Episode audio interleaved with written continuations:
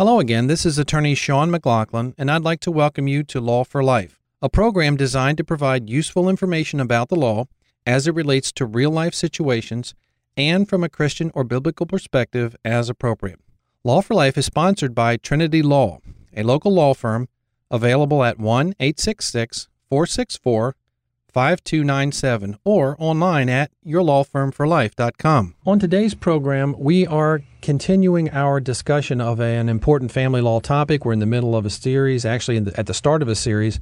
And uh, I've invited back attorney Michael Zapatella. He practices widely throughout South Central Pennsylvania in the area of family law. And please understand, uh, for all of those of you who are listening, uh, this is not a paint by numbers. This is not a how-to, uh, you know, seminar or talk. Uh, this is rather uh, a discussion so that you can help um, those people that you know who may be going through this. Maybe it's yourself, and it will help you to understand what they're going through and maybe give them some needed support and assistance.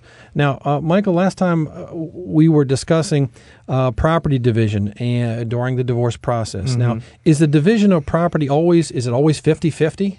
It depends. Um, how the marital property is divided depends on several factors, and the biggest being need, which means the person earning the higher amount of money is likely to get a lower percentage of the marital assets.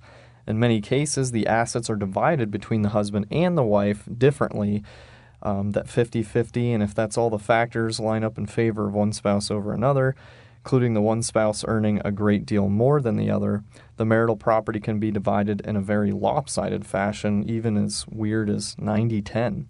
Wow. Well, what are some of the other factors beside, quote, need in dividing up marital property?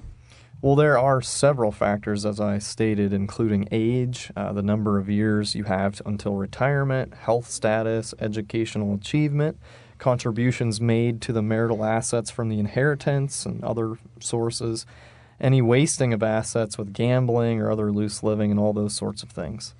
Are uh, all divorces no fault?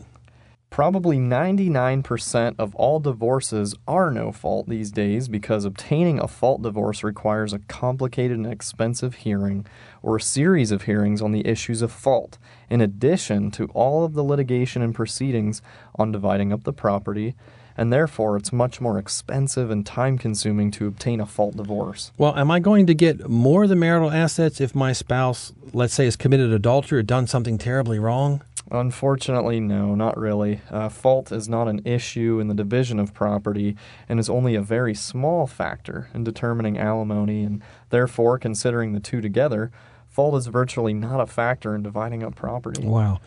Well, how are alimony and property distribution related then?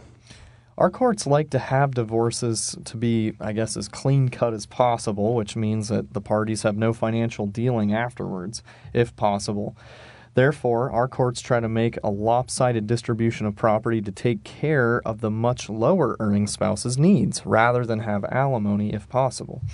However, if the parties do not have significant assets to take care of the lower earning spouse's needs from a lopsided division of the property, then the court can award alimony, and the amount of alimony would be more as the property as the amount of property would be less, so that they are in what mathematicians call an inverse relationship. Okay, well, if my spouse and I, let's say, are thinking of separating, when should I come see a lawyer like yourself? Yeah, that's a good question. Um, since many of the results of a breakup of a marriage um, are because of actual separation process, you should see an attorney before the separation has even occurred. At worst, you should see an attorney immediately after separation has occurred because there can be issues arising concerning marital property being removed from the home, who is responsible to pay for what marital bills, etc. Okay. Well, does Pennsylvania have a separation statute? No, uh, unlike Maryland, our neighbors down south there, we do not have a separation statute.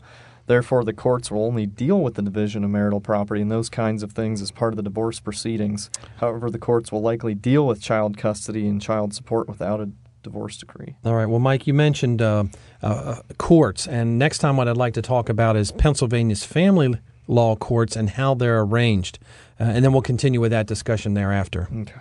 We want to remind the audience that nothing said on this Law for Life program is intended as legal advice, as each person's situation is different. If you have a legal need, please see an attorney. You can freely listen to today's program or any past program or series on our website, yourlawfirmforlife.com. That's yourlawfirmforlife.com. Just click the Resources tab. Inquiries about the program can also be directed to the local law offices of Trinity Law, toll free 1 866 464 LAWS. That's 1 866 464 LAWS.